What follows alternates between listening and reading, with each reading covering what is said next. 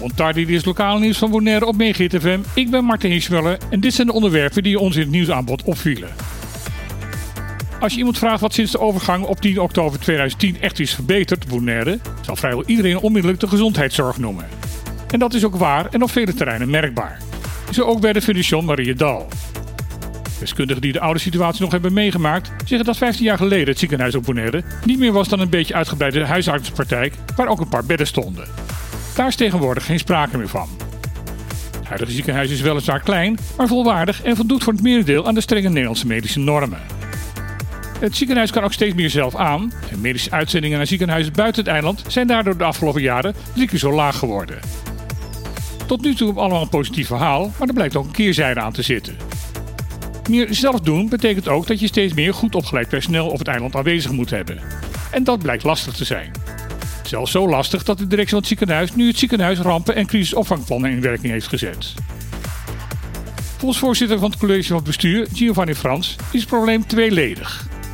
Allereerst zijn de medische specialisten momenteel schaars. Dat geldt niet alleen op Bonaire, maar wereldwijd.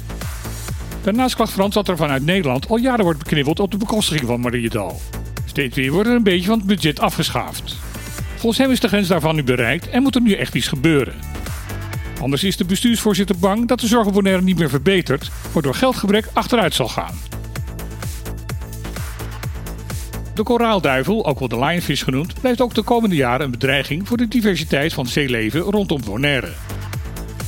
De roofvis die niet van nature thuis hoort in deze wateren, kent hier eigenlijk geen natuurlijke vijanden. Daarom moeten mensen hier een handje helpen om het aantal flamboyante duivels binnen de perken te houden.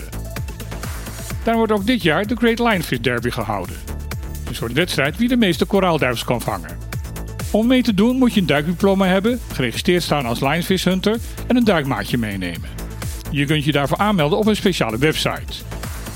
De derby begint op zaterdag 27 mei om 8 uur in de morgen en eindigt 3 uur in de middag. Na afloop worden de gevangen duivels door lokale koks verwerkt in diverse smakelijke gerechten. Het aantal beschikbare plekken is beperkt, dus vooraf aanmelden is noodzakelijk. De komende tijd zullen er meer investeringsprogramma's vanuit de overheid beschikbaar komen voor de eilanden binnen Caribisch Nederland. Dat blijkt uit een brief die het kabinet aan de Tweede Kamer heeft gestuurd. Momenteel zijn er al gelden beschikbaar voor de BES vanuit het Nationaal Groeifonds en de stimuleringsregeling duurzame energieproductie. Gezamenlijk was daarvoor vorig jaar bijna 64 miljoen beschikbaar voor het bedrijfsleven in de BES voor extra economische groei. Daarnaast konden de wat kleinere bedrijven gebruik maken van de borgstelling MKB-kredieten. Ondanks dat deze regeling is aangepast voor de lokale schaalgrootte en vraag, is daar maar weinig gebruik van gemaakt. De brief aan de Tweede Kamer maakt duidelijk dat het kabinet de komende tijd meer maatwerk wil gaan ontwikkelen om zo de economische slagkracht van de eilanden te vergroten. Ook gaat er gekeken worden op welke manier de bedrijven in de BES op een effectieve manier kunnen worden ondersteund bij het ontwikkelen en uitvoeren van projecten. Er moet op Bonaire zo snel mogelijk openbaar vervoer komen. Dat is een uitspraak die je momenteel steeds vaker hoort. Ook wel begrijpelijk, want wanneer openbaar vervoer beschikbaar zou komen voor het eiland, is de noodzaak om zelf een auto te hebben minder nadrukkelijk aanwezig en kan daarmee het levensonderhoud van mensen die het financieel moeilijk hebben een stuk worden verlaagd. Op die manier helpt het openbaar vervoer mede de armoede op het eiland bestrijden. Trouwens, de bushokjes staan er al. Maar moeten we dan als Blue Destination dan weer gaan kiezen voor bussen die werken op plakkerige peut? Oftewel, diesel. Misschien kan het namelijk ook wel anders.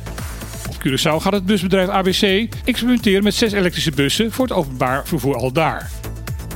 Deze bussen gaan gebouwd worden door het Nederlands bedrijf VDL Group. Dit bedrijf gaat ook volledig zorgen voor de elektrische laadinfrastructuur hiervoor.